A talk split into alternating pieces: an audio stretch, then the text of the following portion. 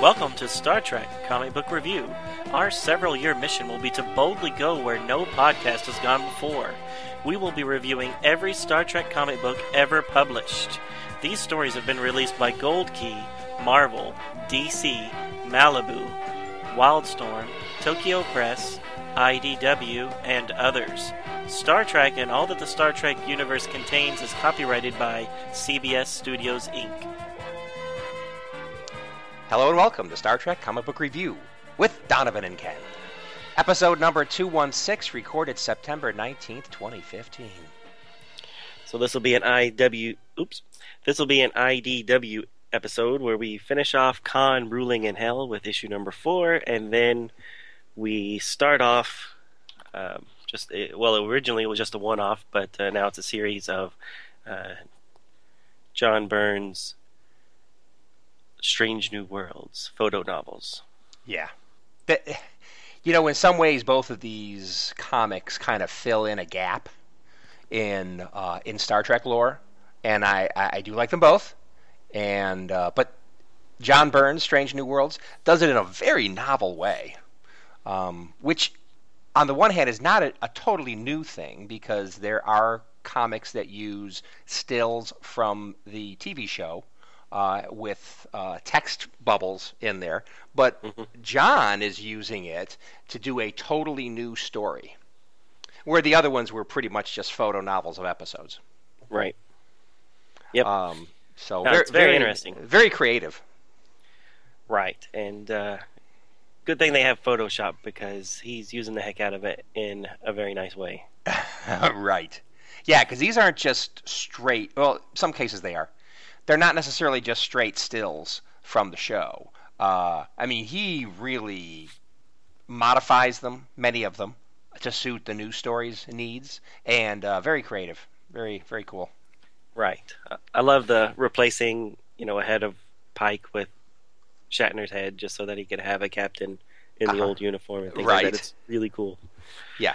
But we'll get into that later. Exactly. So first off, we got Khan ruling in hell, part 4, where we finish off the issues that we started off last week. So do you want to go ahead and jump right into it, or let's do it, man? Do we have anything else? Okay, no, I have no business. All right, so this issue came out in February of 2011, or actually January 2011. Written by Scott and David Tipton, art and color by Fabio Mantovani. Letters by Neil Yutaki, and edits by Scott Dunbar. So, as with all of these issues, there's two covers. The first one is an art cover, which shows the Wrath of Khan era Khan leading his people into the desert, and he's pointing with a gloved hand to a promised land just behind the reader's shoulder. And then cover B is just a close-up of Wrath of Khan era Ricardo Montalban's Khan. So the story starts with Khan and his Superman making preparations for war. In case you don't remember, Tomas and several of the other Supermen have killed MacGyvers, or caused MacGyvers to be killed, and stolen some stuff from Khan's group of people, and now they're about to war with each other. So Khan's people are forging spears and shields from the metal from the remaining shelter and the ship. Meanwhile, Tomas and his supporters are also preparing for the inevitable confrontation with Khan's supporters. While scouting for supplies, Joaquin stumbles on Tomas's group hiding in the cave systems. Joaquin rushes to go tell Khan, but he makes enough noise that Tomas is able to watch him leave. They now know that the time for war is now. Both teams prepare for war. Khan's group arrives at the cave entrance, and the two groups collide in a fury of bladed weapons and flowing cloaks in the wind. In all of the confusion, Khan slips through the ranks in search of Tomas himself. The two finally do meet up in the cave and fight to the death, which is no surprise that it is Tomas who ends up impaled on Khan's blade. With the rebellion squelched, Khan and the surviving men and women move into the caves and await their inevitable discovery. While they are moving supplies from the cargo containers into the cave, Khan snaps off an Enterprise logo and fashions a necklace from it as a reminder of Kirk's betrayal. Years later, 2 Starfleet officers arrive at the cargo container shelter, and they seem surprised to find it there. Khan and his men start to advance on the unsuspecting men. The end. That was short and sweet. Yep. Okay, so bottom line is you do not mess with Khan. No, he gets you. Oh boy, he'll get you every time. And he does it pretty easily. Pretty handily. Right. One thing that I didn't think was mentioned upon is that once Tomas dies, did the rest of his supporters stop fighting and they're also part of Khan's rank during the movie, or did Khan's people wipe them out completely? I think Khan's people defeated Tomas's forces outside, completely separate from the death of Tomas. Right, and I think there were some things said that led me to believe that not everybody died, but a lot of people died of Tomas's people, and then the others were able to be, basically gave up.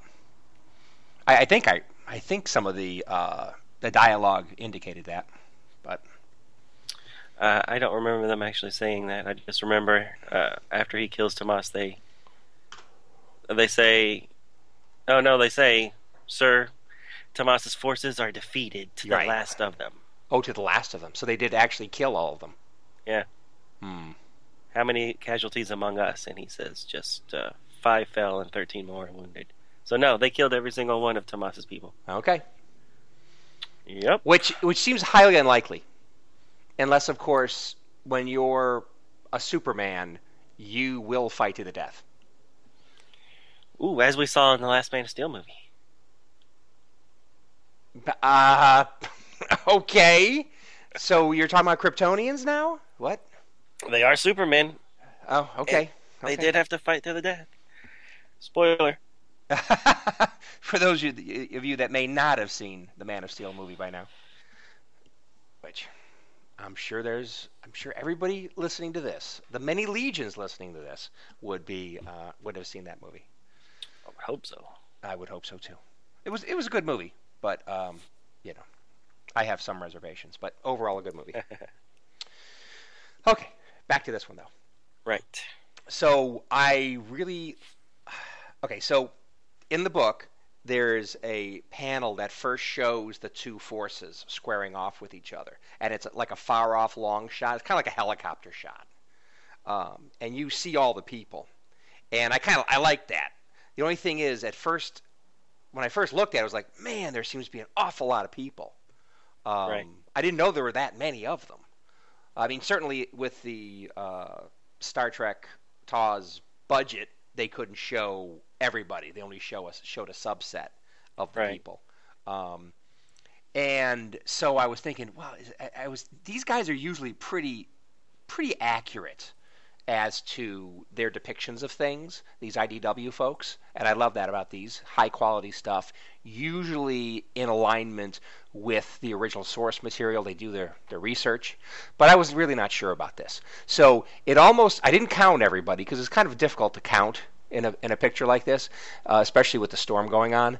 But it looked to me like there were 40 to 50 people per side, which seemed like it's awfully high. But then I went ahead and did some research. So back in Space Seed, McCoy scans the Botany Bay, and he claims there's 60 to 70 bodies on the ship. So it's like, oh, interesting, okay. And then Into Darkness, in that movie, there were 72 missiles, and supposedly each missile was loaded with a person. So... in this miniseries, in the first issue, when we had that flashback of Khan leaving, he says he was only able to take 84 of his people. Oh, 84. Oh, interesting. Mm-hmm. Oh, okay, so there's yet another number. Huh. Okay, so I only watched Space Seed in the beginning when McCoy said 60 to 70 bodies. So later in that episode, did they actually state a real count? That was 80-something? I don't know. Interesting. But it could be that he had 84 to begin with, and then not all of them lived through the centuries. I don't remember if that. I kind of remember that, but I don't know if that's actually in the show. Okay, so some of them might have died. Right. So some of the compartments failed. Yeah. Kind of like the sole female crew member on the Planet of the Apes, ship. Right. Right. 1 out of 4, and it happened to be the woman. Damn. There goes Eve. Anyway. Do you think she knew that that's what her goal was in that movie? I really would hope that possibility would be. She would be aware of that possibility. I mean, hopefully she isn't dumb. It's like, at least think of the possibility. If they didn't actually explicitly talk about it. Okay, everybody, contingency plans. Let's say we're stuck on a planet, and but even with 2 people, you don't have enough genetic diversity to actually create a viable gene pool. No, you would have one generation, and then they would start going south. Right. Yeah, you'd have a lot of people playing banjos on the porch. So. Okay. What? Nothing. Deliverance. What? I know the show. Okay. Anyway, so so go ahead. You have a comment. No, yeah. So your comment, yeah. So it does seem like a lot of people. Let's say there's 40, then that means only maybe 4 people died or whatever since they've been on the planet, which seems unlikely. Well, we know because it seems like it would be more. Yeah. Plus, we know those people were that had the earwigs go in their head. Yeah. We know some of those died. And the plants killed a couple of people and probably those other animals. Exactly. The main thing is I just was a little surprised by the numbers. The numbers appeared quite high. Right. And they look evenly matched. So Khan's men were able to kill all of those men, and only 4 of Khan's men were killed. Right. That also seems unlikely because they're all genetic supermen. Exactly. But they just were... And the idea that Tomas was able to sway that many of them. Right. Seems... Yeah, I was thinking that his group was a lot smaller than that. Right. Well, it's a good thing it was an even, fair fight. Yeah. Yeah. Yeah, think about how easily they would have been defeated if it wasn't. Exactly.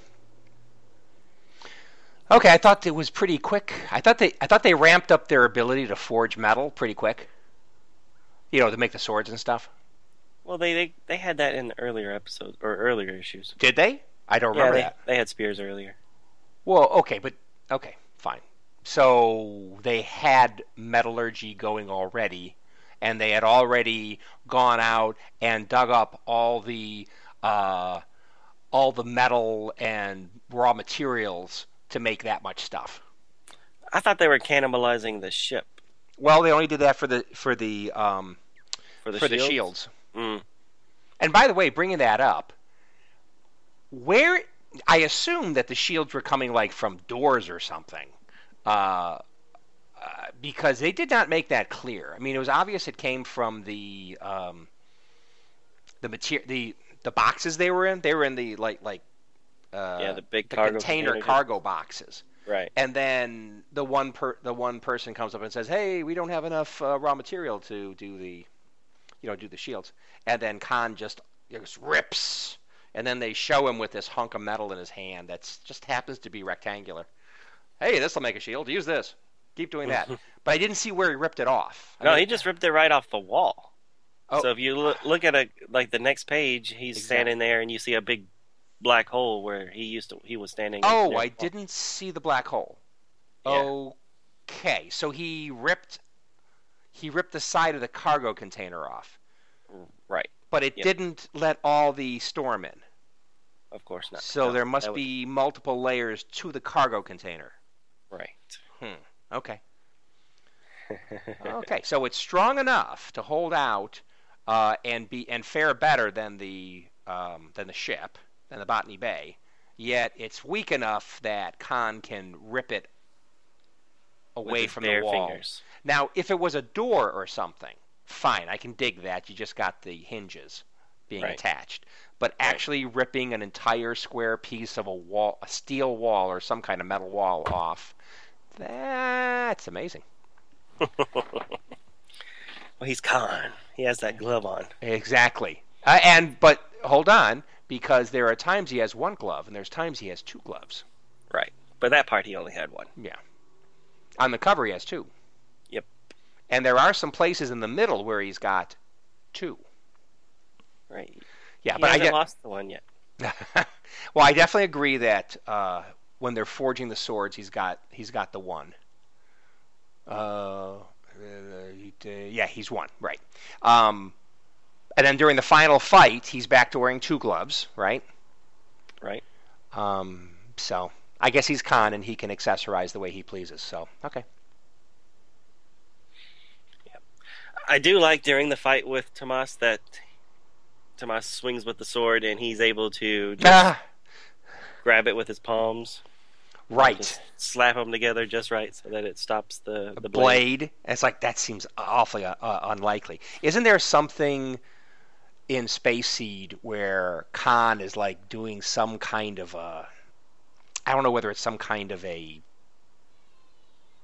contemplative stretching exercise or something, but is there something where he has his hands together and does some kind of move like that? Yeah, they all do the space yoga when they wake up. Oh, that's it. That's it. Space yoga. Okay, good. And then the other thing is pretty cool, where Joaquin or whatever calls to him during the fight, and then Khan is like, doesn't even look, and just like, swack, just stabs Tomas to death. That's pretty cool. Right. I am that good. I've just been playing with this sucker, but now he's dead. And now I got a conversation to start with. Yes, he is that good. He is that good. He is that good. Yeah. No, is that from a movie, though, where... Not a Star Trek movie, but some sort of movie where you stop a blade by slapping your hands together just right so that you... catch the blade before it hits you. I have no doubt, because I remember seeing something like that before. Mm-hmm. I just don't know where. Yeah, I remember as a kid, the first time I ever saw it was in a Batman comic. So somebody was swinging an axe at Batman, and he was able to just whoosh, grab it just like that. And I remember, as a kid going, "Oh my goodness, that was awesome!" You know? And I know I've seen it a time or two since then, and then it's here. So I keep thinking, I'm wondering if it's in some sort of martial art movie or something that they're all playing homage to. Yeah, I don't know, or reusing an idea. Right. That's kind of cool. It's still cool, but man, you would have to time that just right. Yeah, you ain't getting it. You'd have to be pretty stinking strong. If you're 1 second later or 1 second earlier, you're going to get cut. Yeah. So did you notice when Khan ripped that shield off of the wall, that it made the sound, Kirk! K-R-R-R-R-R-R-R-K. So continuing, he really hates Kirk. Yeah, or continuing in the Kirk man love theme. I don't know, but Kirk. That is funny. No, I did not notice that. Which is sort of the reverse of Khan. Of course, Kirk and Revenge of. Right. Yeah. Got it. There you go.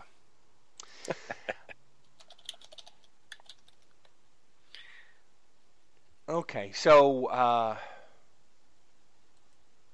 so I was kind of wondering about what Joaquin was doing when he was at Tomas's cave, where all the insurrectionists were. So poking around. Well, right. So it wasn't clear, but it seemed like Joaquin was perhaps on the borderline of going over to Tomas's side at points earlier in this comic series. And I wasn't quite sure whether he went over to the side or not. So was he enough into Tomas's camp that he knew where the cave was, where the secret cave was? Because he went there, like, in a big storm. He didn't just find it.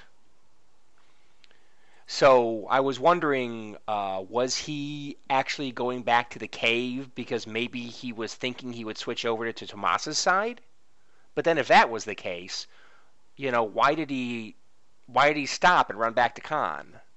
Did he change his mind at the last minute? I think he was just foraging for materials and he just stumbled across it. That's the way I took it. Okay, I didn't take it that way.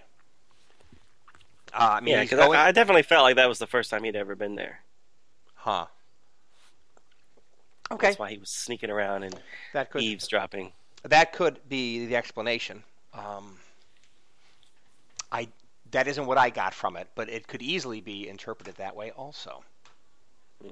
That was quite lucky that he would go out in the night in the bad storm and just happen to come across that. Okay. Well, you act like there's never a bad storm. There's always a bad storm. Oh, no, period. Yeah. Okay. Yeah, right. Well, I don't act as if there's never a bad storm, but I mean, all the more reason not to be going out alone. But I mean, it almost seemed like he was skulking out at night, and he knew where he was going. But no, I didn't get that. Oh, actually, no, I take that back. He's following somebody.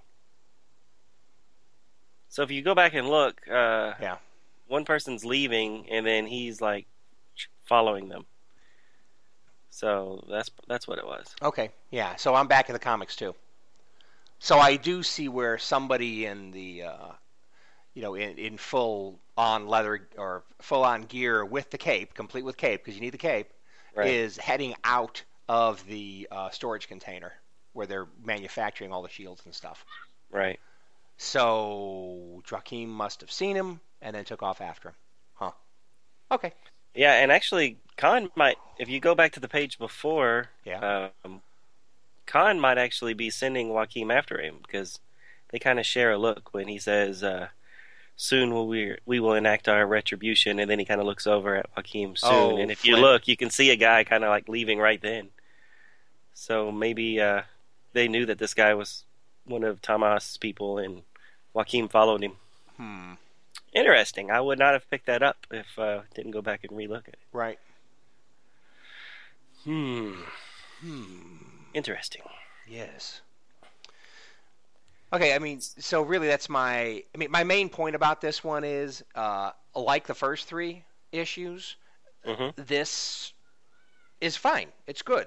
It's filling in some detail to tell us what happened between Space Seed and Wrath of Khan, which is all lovely, but really there's nothing here really surprising or groundbreaking.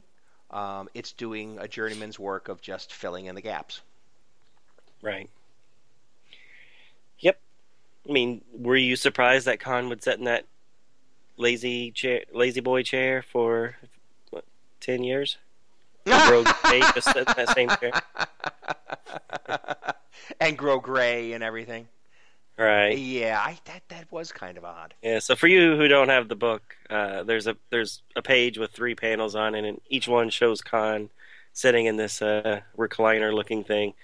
And the first page is, or the first panel, dark-haired Khan. Second panel, chair and Khan's looking a little worse for wear, but he's a little gray. And then the third panel is what we've seen in Wrath of Khan, and the chair's pretty much completely destroyed, and Khan looks like Ricardo Montalban from the movie. Right. And of course, this is all after the conflict, towards the end of the book. Yeah. Yep.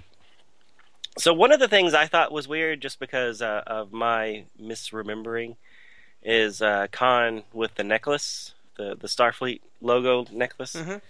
I always thought that he got that logo from the Chekhov's captain that he kills.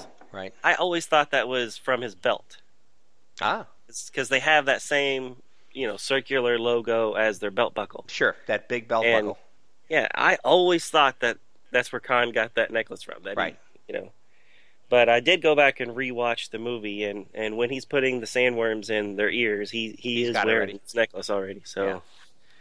All the times I've watched Star Trek, too, I always thought that's where that necklace came from. But I was wrong. And quite frankly, I don't remember that necklace from the movie at all. That's a detail kidding. I do not remember at all. Oh. So, well, shame on me. So what was that supposed to be in the movie? I mean, was that supposed to be... I mean, really, what was it supposed to be? It was supposed to be, oh, I killed a Starfleet guy at some other point in time, and I took the belt buckle from him? It's like, well, what was it supposed to be? And so now they explain it here, and that's fine. That's what the Tipton brothers think it is. But was that... Well, I don't think he could have ever killed another Starfleet person, because this is the first people they've ever seen. No, no, I'm not saying that's what it was. Right. I'm saying within the movie, I mean, what were the authors of that book saying it was? I mean, not the book. The authors of the writers of the movie. Yeah, I don't know. Like I said, I always thought one thing, and I was obviously wrong. And who knows? Maybe in writing this book, they were able to maybe read some notes from the original script, or maybe even talking to the authors of the movie script. Who knows? Or maybe they just made it up. I think they just made it up, because it doesn't make sense, because that's not the Starfleet swoosh from the original series. Yeah. Yeah, they never had, you know, hood ornament-sized Starfleet logos inside of a circle until Star Trek The Motion Picture. Well, you don't know that. I've seen enough. Well, it wasn't on the uniforms, but how do you know it? I mean, where did Khan pull it? He pulled it off of one of the cargo containers, right, or something? In this, he did, but I don't think that it was there. I doubt it. I doubt it, sir. Okay. I find that hard to believe. Yeah. Well, I'm not saying that's what it was. I'm just trying to say, what did the costume people just come up with that? Hey, let's put this on there. We got extra ones from the extra belt buckles. It looks cool. I'm sure that's what they did. This looks cool. Okay. This makes him look total bad butt. Yeah. Yeah. Well, I guess it's that and the single glove. There you go. All right. Okay. So real quick, not to do with this issue, but I thought it was an interesting article I read today, actually, that was talking about all of the Star Trek stories and TV series and movies and stuff that got started but never actually happened. Uh-huh. And one of them was a movie that was supposed to be Star Trek II, which would have Kirk saving Carol from human rebels that were rebelling against the Federation and their conquest ways and things like that. And then come to find out that the head of the rebellion that was trying to kill Carol Marcus was actually David Marcus. Yeah. And then you know, Kirk finds out that David's his son. And then come to find out Khan is manipulating these humans into rebelling against the Federation. Huh. Which would have been a really interesting story. But they thought it was too dark for a Star Trek movie, so they... then came up with another story that had to do with a super weapon, right? And then they ended up merging the two stories into what we know as Wrath of Khan. Cool. Okay. But I never heard that about the Khan somehow getting off the planet and manipulating a group of humans into rebelling against the Federation. But it sounds like a pretty interesting story. It does sound interesting, but just as interesting, I like what they did go with. Oh, absolutely. Yeah, so. Yeah, I'm not saying it would have been better. I'm just saying that I never heard that, and it does sound like it would have been an interesting take. Right. It would have been. Cool. Well, all right, that's all I had for this one. Excellent. Okay, so we're going to be leaving Conland and go into a whole new a new world, which is of John Byrne's creation. So we are going to be doing Strange New Worlds, which I guess was originally just a little prototype project of John Byrne's that turned into later a series, but this is the first one. So published date is December 2013. Photo merge and story by John Byrne. Created, of course, Star Trek, created by Gene Roddenberry. Based on characters created by Samuel A. Peoples, and the editor is Chris Ryall. It's kind of interesting that there is such a short list of people that created this comic, because it really was the John Byrne show. So, very impressive. The cover is a colorful retro one whose style recalls Gold Key and other comics from the 60s or 70s. Photos of Kirk, Spock, McCoy, and godlike Gary Mitchell are placed on the cover within primary color cutout kind of things. The Enterprise and a Klingon cruiser are near the top. The title, Star Trek Strange New Worlds, is in yellow Toss font and placed at the top. Space, the final frontier. These are the voyages of the Starship Enterprise. Its 5-year mission to explore strange new worlds, to seek out new life and new civilizations, to boldly go where no man has gone before. Captain's log, 4627.7. Lieutenant Uhura has picked up a very unusual signal from a location as yet to be determined. The signal defies conventional analysis until Spock applies a process of elimination to determine the signal source is planet Delta Vega. Chekhov says Delta Vega is at the galactic rim. Sulu, who has prior experience with the planet, as does other members of the bridge officers, is in no hurry to return. Kirk says they have no choice but to check it out. Set course for Delta Vega, Mr. Sulu. Weeks later, they arrive. Scotty and Sulu volunteer to be a part of the landing party. Captain Kirk thanks them, but says they are needed on the ship. Spock and Dr. McCoy will accompany Kirk. Kirk thinks to himself it's been 3 years since he last visited this world, and hoped a return visit would not be necessary. He is carrying a heavy burden from what happened there. He may need Dr. McCoy's unbiased eye, since he was not present on the original visit. Kirk asks Spock and McCoy to follow the source of the signal into the automated mining facility, while Kirk goes to the gravesite. Over Spock and McCoy's objections, they part company to their respective tasks. McCoy displays more knowledge of the events of the past visit than Spock expected, given that Kirk's report was not complete and in some areas a fabrication. McCoy explains that Mark Piper, his predecessor on the Enterprise, turned over his records that included a more factual accounting of what happened. Spock asks McCoy to recount Dr. Piper's report so he can assess the completeness of his knowledge. He says it may prove critical. McCoy does so and recounts the events of the TAW's second pilot titled Where No Man Has Gone Before. The upshot of the story is that Kirk killed his best friend at Starfleet, Gary Mitchell, when Gary and Dr. Elizabeth Daner gained amazing godlike powers through the ship's encounter with an energy barrier at the edge of the galaxy. Spock says McCoy's knowledge is incomplete but sufficient. He notices the signal's characteristics have changed. It went from a jumbled, incoherent signal to being much more focused. He and McCoy set off to locate the captain and report this change. Meanwhile, Kirk is at the gravesite of his friend, Lieutenant Gary Mitchell. He is lost in thought and racked with guilt. McCoy and Spock contact Kirk via communicator to try to talk him into beaming up and use the ship's sensors to locate the source of the signal and whatever else is going on. Kirk tells them to beam up and scan for the source, but he will stay here for now. Spock and McCoy are dematerialized from the surface, but never materialize on the ship.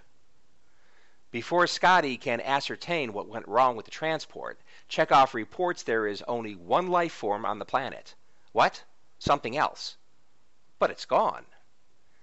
There was something else near the captain, but only briefly.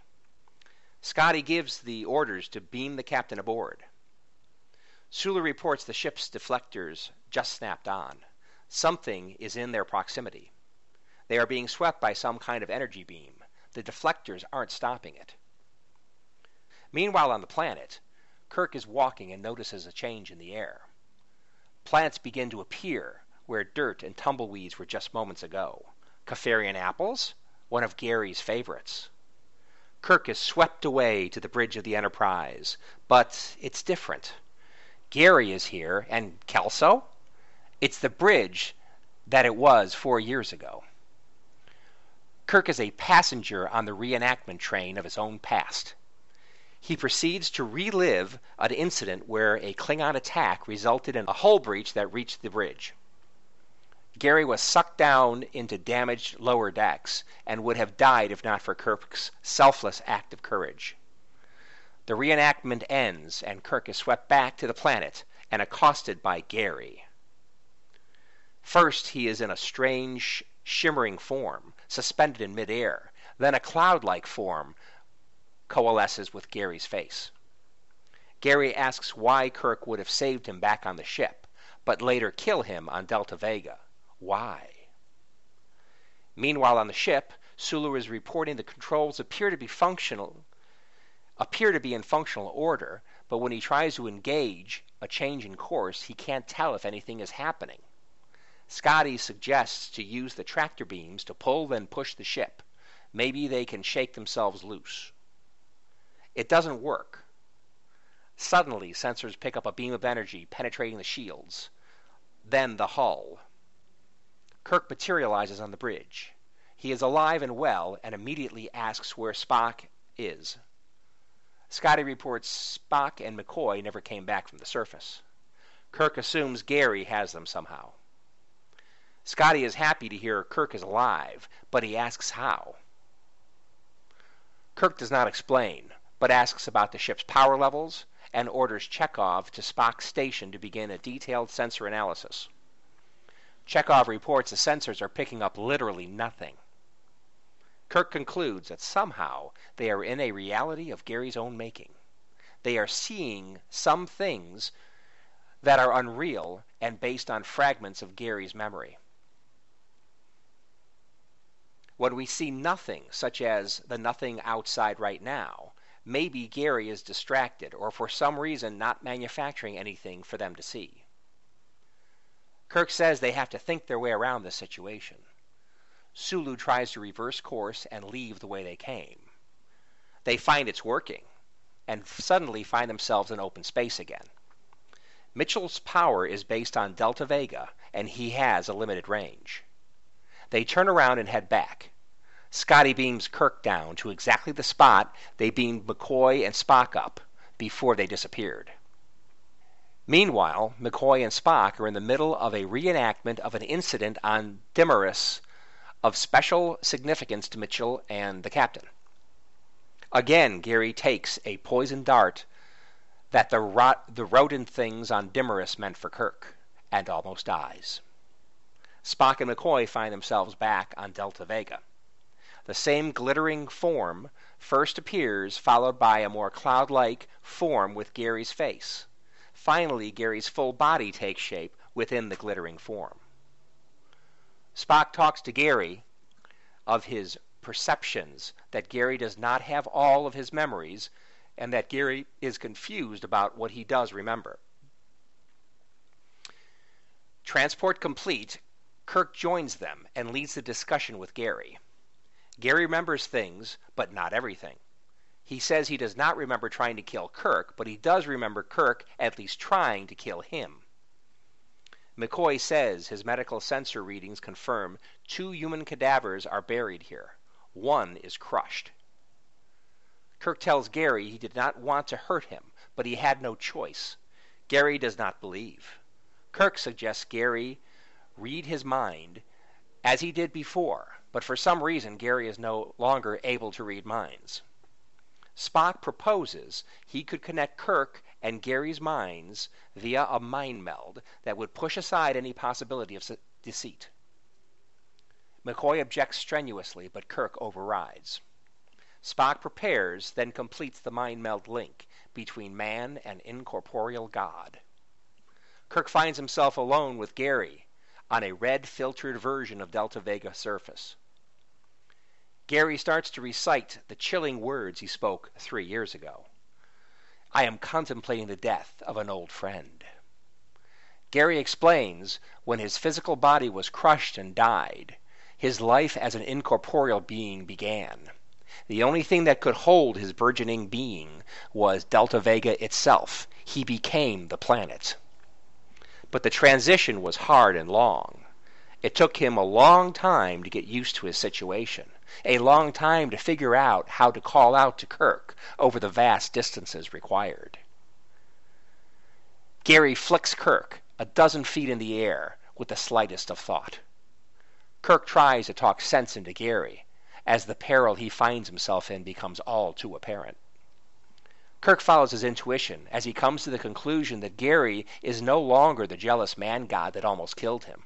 He has evolved beyond that, but has not fully made the transition to the fully aware, fully confident, incorporeal being that can break the bonds of Delta Vega and explore what awaits him.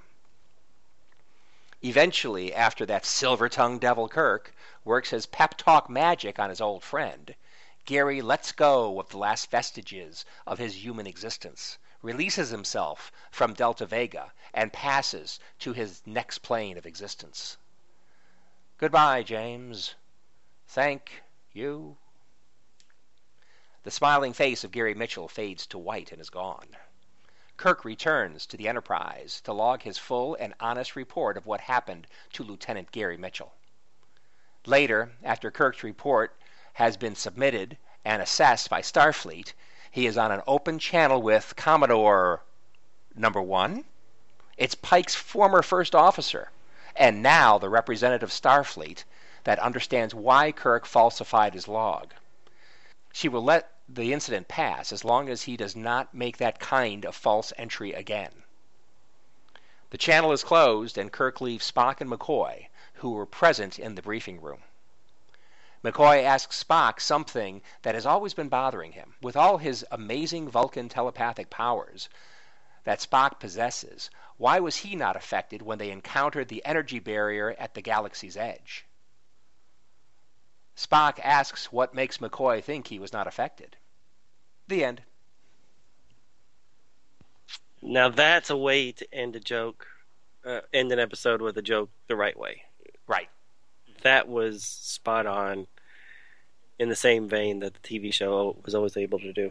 Not always. Often able to do. Some of those little jokes at the end, leaving the viewer with a little levity. Sometimes they fell flat on their face and were incredibly forced. But most of the time, they were good. But it seems like every time we've had it in the comic books, it's always been a groaner. You know, I can't think off the top of my head of a good one. But this one is definitely a good one. Oh, it's great. And another thing is, I mean, that's exactly like a fan question. You know, that's all. You could see that being asked at a convention. Wherever. Right. You know, ESP, they had ESP and those kind of things. Well, why, you know, Spock is amazing with all the things he can do mentally. It's like, why wasn't he affected? But, and I guess the answer is it wasn't ESP. I mean, Spock didn't have the ESP thing going for him, I guess. The answer is actually simpler than that. At the time in the writing, he had not had those powers yet. Oh, okay. Because think about it, he doesn't have any Vulcan crazy powers in the first episode, in the pilot. Either pilot. Well, they didn't expose him anyway. Right. Well, I'm chalking it up to that he didn't have them. Hell, in the first pilot, he was smiling. Yeah, he's all happy. Hey, they're singing. The flowers are singing. Yeah. Yeah, like a little kid or something. Yeah, no two ways about it. They hadn't pulled the old Vulcan mind melds or all that kind of stuff out of their orifice yet. So right. So overall, what did you think of this book? I liked it a lot.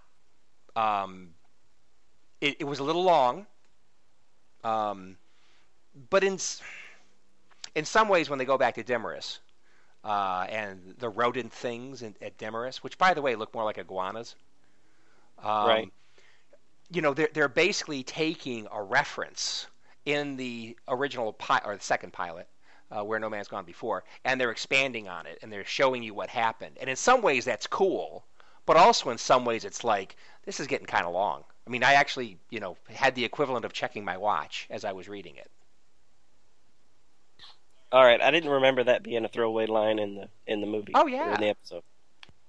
Well, it wasn't a throwaway, but I mean. You remember, yeah, he's got the glowing eyes and stuff, and he says to Kirk, "You remember those rodent things on Dimorus? I took a poison dart that was meant for you." Okay. So, well, does he also mention the being jettisoned into space, or is that completely new? I do not remember that reference at all. But I mean, there was a history of those two watching each other's backs.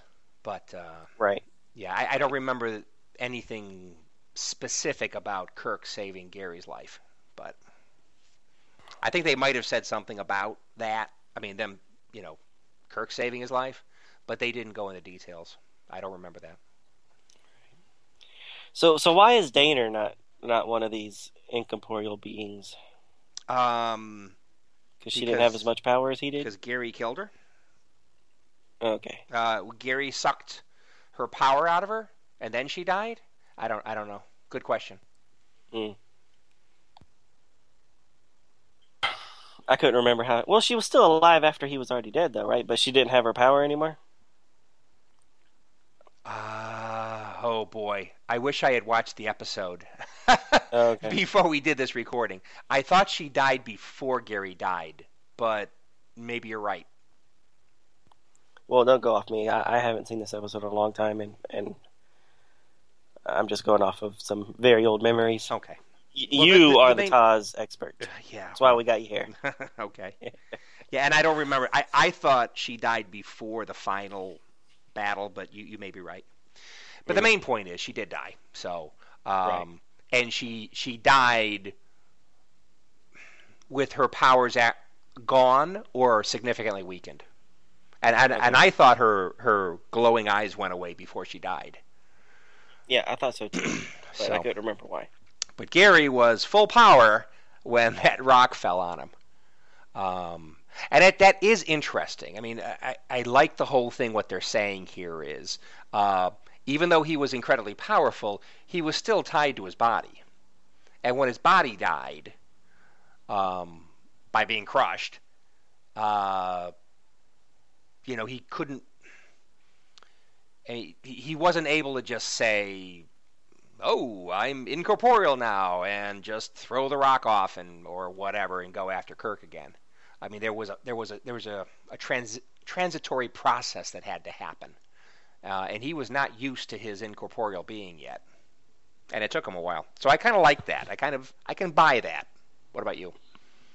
No, I really liked it too, and I liked where it ended up going for the most part. Yeah.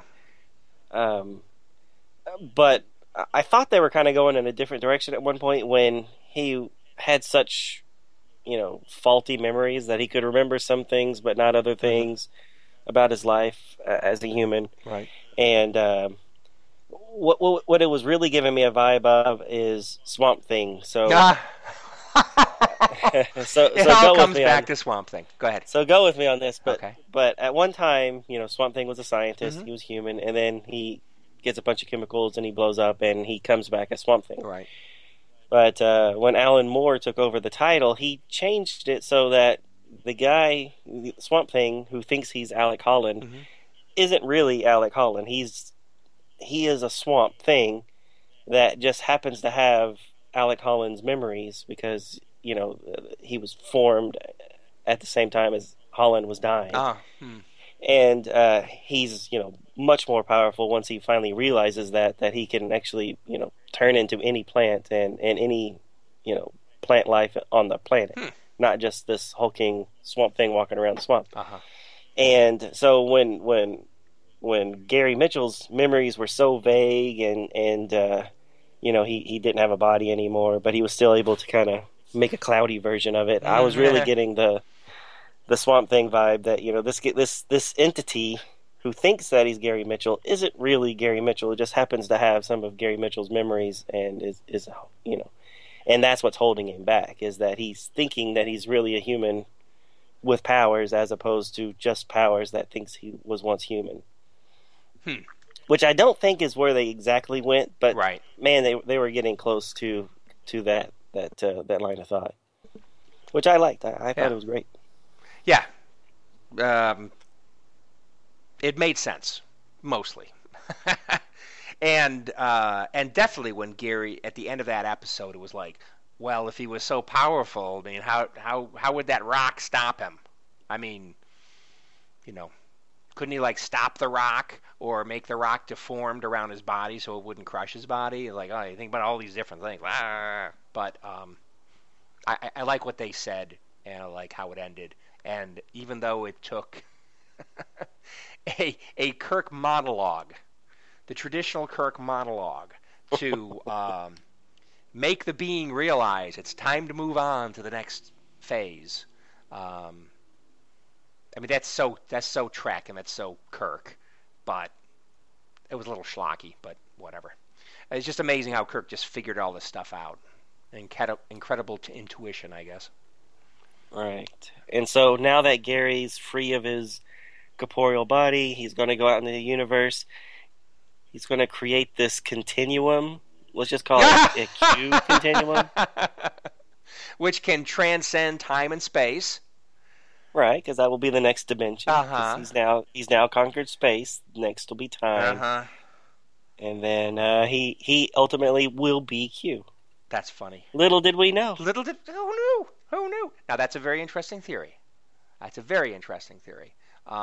It doesn't quite jive with what Q has said of his people's origins, but that is very interesting. And we've never seen Q lie before, have we, Ken? No, he's always lied. Very truthful. Mm-hmm. Well, it would explain the Q continuum's interest in humanity. Right, exactly. Yes. It all comes down to this one episode. Exactly. So, now, has there ever been a expanded universe story about Gary Mitchell coming into contact with Q? Not that I'm aware of. No. Get writing out there, you IDW folks, or somebody. Right. I'd read that. Sure. And then what happens there? So anyway, I mean, we kind of talked about it at the beginning, but the artwork in this is photoshopped stills from all the episodes of Star Trek. So there's a little bit of everything in here. All meshed together to make a wonderful story. Right. And for the most part, I was never jarred out of it. I mean, there was a few times when, you know, the coloring in the foreground looked a little odd with the coloring in the background, but nothing worse than anything else we've seen in traditional artwork. Right.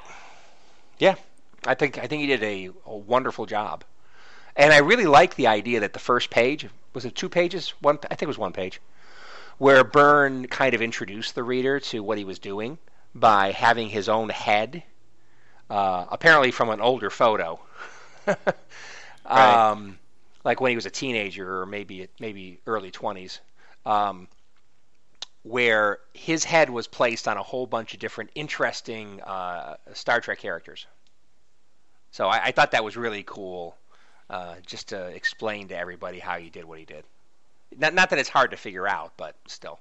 Right. But no, it was interesting that he kind of gave you a little heads up as to what's going on. Exactly, and in a humorous way. I think some of his choices were very entertaining.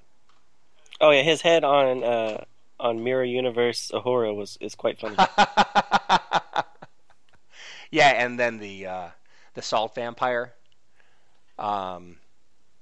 from I think it was the third. Is that who that is? Yeah, I think it was like the third episode that they broadcast. Right. Yeah, where it's the salt vampire doing Kirk. Was it Kirk? I guess so. Right. Anyway. Yeah, I wasn't sure where that still came from. Right. And but now that you mention it, that makes sense why his palm's on the guy's face. Right. And then, which is his own face, right? And then, of course, his head on top of Sulu's cut fencing form was pretty good too. No, it's good. Yeah. So can I give you a little backstory on myself? Okay, go ahead. Many years ago, I met the woman who ended up being my wife. Oh, nice. She's a big fan of Doctor Who, right. Which I hadn't watched a lot of. Mm-hmm. And I was a big fan of Star Trek, which she liked, but maybe not as much as I did. So I, thinking that I'm creative or whatever, actually tried to do this by taking screenshots from Star Trek The Next Generation and Tom Baker era Doctor Who footage and trying to come up with a story where it would explain the TARDIS being on the Enterprise D, blah, blah, blah, blah. And good God, it's hard to do what John Byrne actually did. Because, I mean, it is so hard to just to find the right frame and then to, you know, take it out of the whatever you're watching it on and then photoshopping it or whatever. So my hat's off to him. I attempted to do it, and it is very difficult. And you use Photoshop or something else? No, this actually Paint? This is a long time ago. It was Paint. Wow. Even with that tool. That's great. Yeah. Like I said, I didn't have the right tools, and I didn't have the right talent to do something like that. And time and patience. Right. So my hat's off to him. When I first saw this coming out, I was like, I'm really excited that they're doing it, but darn you for beating me to it kind of thing, you know. Well, so, you know, there's probably a lot of people out there that did kind of stuff like this just with maybe glue and scissors. I mean, who knows? This seems like a very kind of thing that a kid might do. Right. But obviously this is done very professionally, taken to the nth degree. Right. And, I mean, he's such an established writer and comic book artist and things like that that you know, he definitely had the right background to do it the right way. Sure. And he's getting paid for it, so he can actually... Well, that's also a big bonus. He can actually spend the time that it would take to do something like this. I mean, imagine getting paid for something like this. Talk about a dream job. Man, that'd be great. Yeah.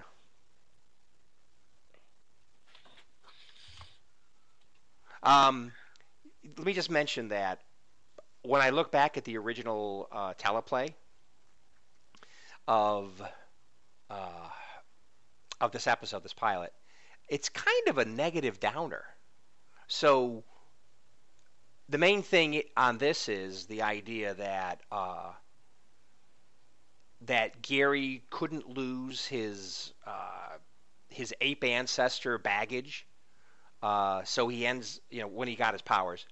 So then he becomes a threat to humanity. And, of course, you could have a really cool conflict thing at the end where Kirk has to kill them, kill him and then have all this angst and stuff, as opposed to a more positive story where Gary getting these powers, as Daner refers to it in the episode, it could be a wonderful thing. It could be a positive thing. So instead of hanging around to, you know, take over humanity, he could have taken those powers and gone off to the great adventure, which is exploring without the traditional ship limits. But they chose to go the negative route and have conflict and that kind of stuff. Now, mind you, I love the original teleplay, but a lot of times stories tend to go in that route, the negative way, which generates conflict, which is more... I don't know, maybe more appealing to our some part of our human mind. But I'm glad that this story kind of took that negative take on what's going on and in the end turned it into a positive one and went the positive route. So I like that a lot about this story. And it was interesting how it made me think about what a negative path the original episode took. And by the way, Where No Man Has Gone Before is, if not my favorite episode of Star Trek, my second favorite. So I love the original story. I love the episode. But this story, this comic, made me think about how negative the original episode was. Right. The whole idea of absolute power corrupts absolutely. Exactly. But the thing is, why was he even thinking about taking over humanity? I mean, with these powers, he can go off and do amazing things. It has nothing to do with humanity. But he wasn't right. He hadn't made that leap mentally. Anyway. Right. But, I mean, it's still not a very positive... Even this story is not a positive spin on humanity in that he had to basically come to grips that he's no longer human. Right. Before he then you know, became benevolent and will go off and explore the universe in a different way. Right. But isn't benevolence just another aspect of human nature? I mean, there's the negative side that wants to take over things, and then there's the positive side that can be smiling and saying, looking forward and positive to the great voyage of discovery. So I'm just saying that there's two sides, and he still had that idea of wonder. I think, at least it appears that way on his, in his face. So he did bring some humanity with him, I would like to think, but he did finally move beyond the negative bits. Right. Yep. Well, so did they ever actually make a photo novel of this particular episode? And if so, did you happen to get it since you were a fan at the time? I don't remember this one. I had like maybe two. And probably maybe two novels, like photo novels like this. And I really don't know if, I mean, it's possible I might still have them, but because I do have a couple boxes of stuff, miscellaneous stuff from my childhood. I might still have it, but I'm pretty sure it wasn't this one. But it'd be cool if I could find that. Yeah, you should look it up. If I still have it. I did enjoy the little essay or whatever at the end of this where they explain the history of the photo novels. Oh, I didn't read that. I should read that. Oh, you didn't read it? No, it was pretty good. So what's the 411 on that? Well, basically they're talking about before DVDs and before VHS. Right. You had one chance to watch your favorite show, and then once it was over, or your movie, your favorite movie, and then once it stopped showing at your local theater, it was gone forever. Right. Until they, the comic book adaptations, right, and then the novels, and then ultimately the photo novel, so that you could actually see the actual stills from the movie, but with dialogue balloons. Right. And then how that whole genre died as soon as VCRs became prominent, and you could just record your favorite episode and never have to see it again, or never have to bother reading it. Right. So something lost, but a lot gained. I don't know if I mentioned this before, but I was so into Star Trek when I was a kid that I used to record the episodes on audio cassettes. So when we went on, vacation, car trips, whatever, or just normally, I could play that back again on my little portable cassette player, and I could enjoy the shows, the episodes. Right. So that was another way to do that. They actually mentioned that in that article. Oh, did they? That was a way that a lot of people would choose to relive their favorite episodes, is through cassette tapes, and that there was actually a a market for that there would be people trading episodes and things like that. Oh, really? I gotta read this thing. Yeah, you really need to read it. It was really interesting. Yeah. Well, it's kind of a precursor to audiobooks. Yep. So, the only thing is, obviously, there would be swatches of music and sound effects where action was going on, and you'd have well, of course you knew because you memorized every word in the episode that you've seen 15 jillion times. But you wouldn't have that kind of narration kind of thing going on. Right. In those recordings. Cool. Yep. And then they have a couple of pictures from like City at the Edge of Forever's photo novel. Uh-huh. So what's funny is that a few years ago, back when Star Wars, the Clone Wars movie came out, so I don't remember, maybe about 7 years ago, they actually tried to bring back photo novels for that movie. Oh. And I remember, going to Walmart or going to the bookstore, and they would have these photo novels of all the Star Wars movies and stuff. Uh-huh. I don't know if they were just doing it for nostalgia or what, but or I don't even know how well they sold. Right. But I do remember they came out with them. And they were just like this, or just like the original photo novels, where like the dialogue balloons were, square instead of round and things like that. So I don't know if I was going to ask you, since you knew more about photo novels than I did, if that was a real movement or if it was just a one-off thing. But I guess you probably don't know. What, photo novels? Well, if there was going to be a resurgence a few years back. I have no idea about that. But considering how popular Star Wars was, especially the first one, I mean, there was Star Wars mania back then.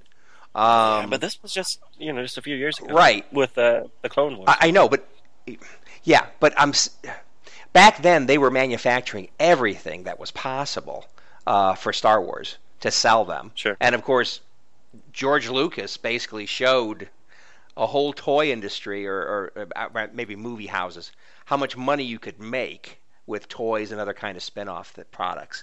I'm surprised they didn't do it earlier. How interesting it! You said a couple of years ago they did this for Star Wars. Yeah, when the Clone Wars came out, huh. That was to be honest, that was the first time I've ever even seen photo novels. Oh, yeah. Well, so interesting. So I just did a search on eBay for photo novel, and yeah, you can still get them. They're some of them are pretty cheap. You can get the Star Trek ones for about $5 each. Oh, they still publish them? No, they're so this is just whatever. This is like the eBay this is eBay. The eBay side of of Amazon. Okay. And they did come out with Where No Man Has Gone Before. Huh. Cool. It was the second one. Yeah. $7.95, and it could be yours. Wow! I don't know. At this point in my life, I'm trying to cut down the amount of unnecessary garbage I have taken on over the years. But I'm sorry, this is not garbage. Not garbage. Yeah, watch it. I know. Sorry. Okay, so I mentioned this a little earlier, but I mean, personally, when I had heard the dialogue in the original episode, I thought Gary said the rodent things on Dimorus, and I didn't realize he said rodent. So it's like, okay, rodent. I mean, they made it very clear, rodent, in the text of this book, which is very cool. Thank you for letting me know that I had misinterpreted the dialogue. But then when they showed the creatures, I mean, didn't John Byrne basically put like a lizard or an iguana kind of the creature? Yeah, they look like iguanas with paint on their face and little quills on their back. Okay, so it looked like he almost had like some stock photo of lizards that he messed around with the coloring, and then I thought it showed.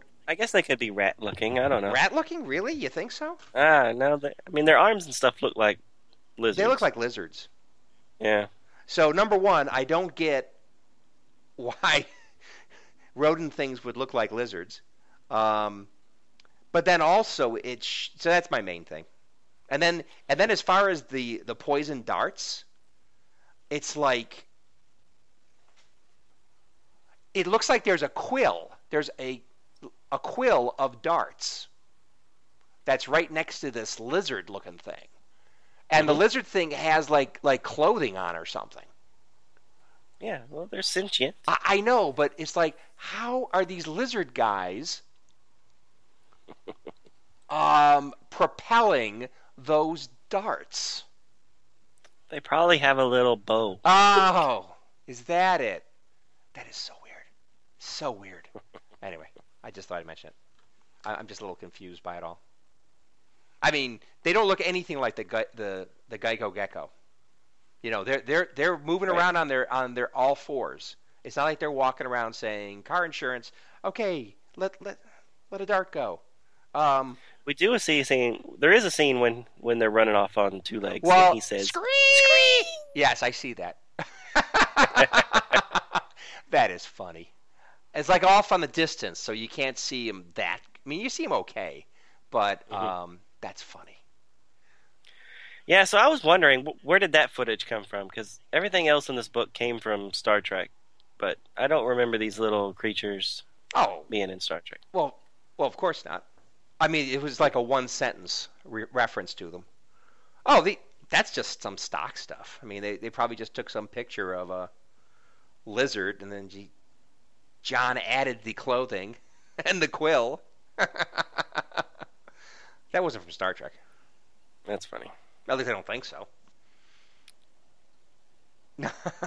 And these are cool. These are cool panels. I like them. I mean, you see the purple and pink laser beams, phaser beams coming out of the old-fashioned menagerie phasers, or should I say the cage? With the little crank on it. Right. I love those. Those are great. These are pretty involved little panels that he's put together. Anyway, great job. All right, what else you got? I got one more thing. All right, go. And I think you probably have something to say about it, too.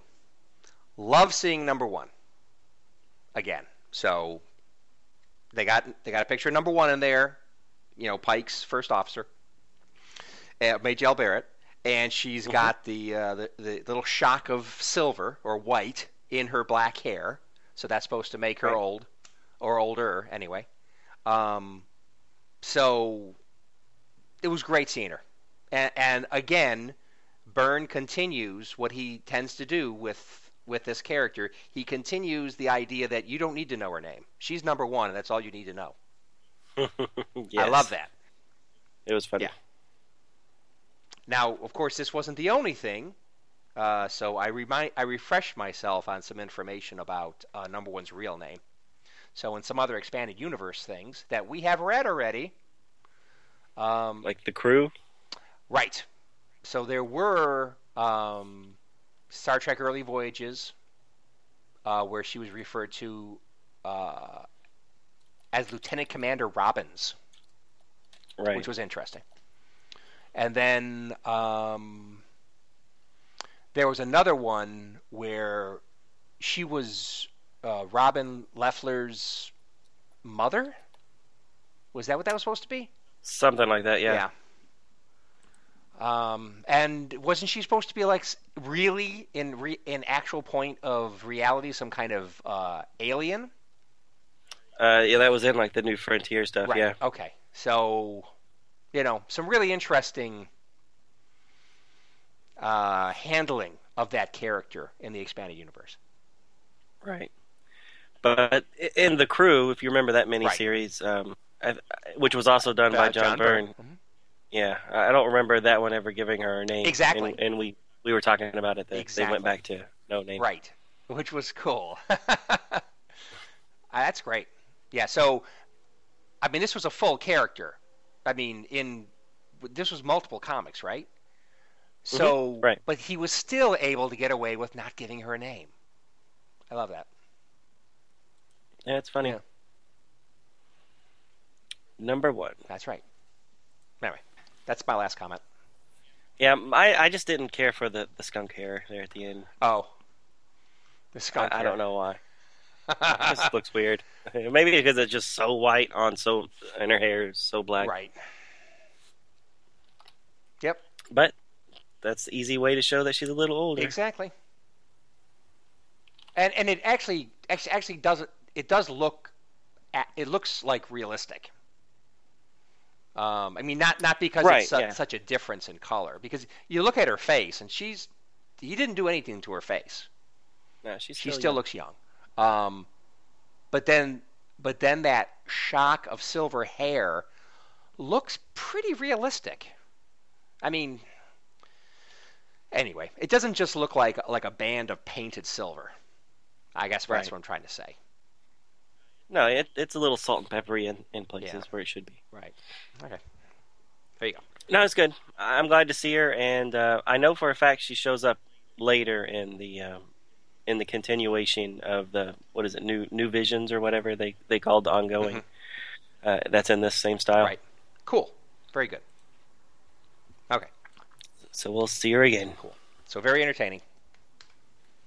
All right, so if that finishes up this episode, we'll go ahead and close up shop. So next week we're going to continue with the photo novel theme, and we'll do the I think it's New Visions. Let me get the exact name. Okay. So the first issue of that one. Yeah, the first issue of that series, it was called New Visions. That episode or that issue is actually entitled "The Mirror Cracked," which is another Mirror Universe episode. Cool. Can never have too many of those. Storyline. Yeah, no. And since we just finished up DC's version, it'll be interesting to see another take. Cool. So we'll do that, and in addition to that issue, we'll do one of the IDW Captain's Logs stories, and we'll cover the Harriman episode or issue. Cool. Harriman, so we'll Enterprise B, Generations. We were introduced to him with Dimorus Sulu as the navigator. Cool. Okay, so she was the navigator, not the helmsman. Good, mixing it up. Oh, helmsman. Oh, she was the helmsman. No, she was. I mixed it up. Sorry. Cool. I think that's great, because you had mentioned that the captain's log had Harriman, and it was like, cool. I want to see Harriman. Now, mind you, he was a little wimpy and unsure of himself in Generations, which of course gave Kirk, you know, the entryway to help the young'un. But it's like, I find it difficult to believe anybody would be to the point of being captain of a starship and not have a little more confidence than Harriman displayed. So I'm kind of looking forward to seeing. I'm very looking forward to seeing him actually in the role, in the captain's chair. Right, and all the expanded universe stuff that I've read of him, he's always very competent. Good. Yeah. So I don't know if I've read this one, but in all the novels that he was in, he's not the bumbling idiot that he is in Generations. Exactly, and everybody who's coming into a position of authority like that would probably have some, you know, little doubts in the back of their mind. But come on, you're first officer long enough. You know, by the time you get to sit in the chair, good. Okay, so I'm looking forward to it. Yeah, so we'll do those two issues next week, and then I guess it'll be time to get back into some of the DC comic stuff. Good, and continue that series, Volume 1. Right. Good. Exactly. All right. Well, let's close up shop and be back next week. Sounds great. Thanks everybody for joining us on The Review. Thank you for listening to Star Trek Comic Book Review. All Star Trek stories and characters are copyrighted CBS Studios, Incorporated. All music, stories, and characters discussed are for entertainment purposes only. You can email us at startcomicbookreview@gmail.com. Visit us at our website, www.stcomicbookreview.com. Subscribe to us via iTunes, or friend us on Facebook at first name ST Comic, second name Book Review. See you next time on Star Trek Comic Book Review. Let's get the hell out of here.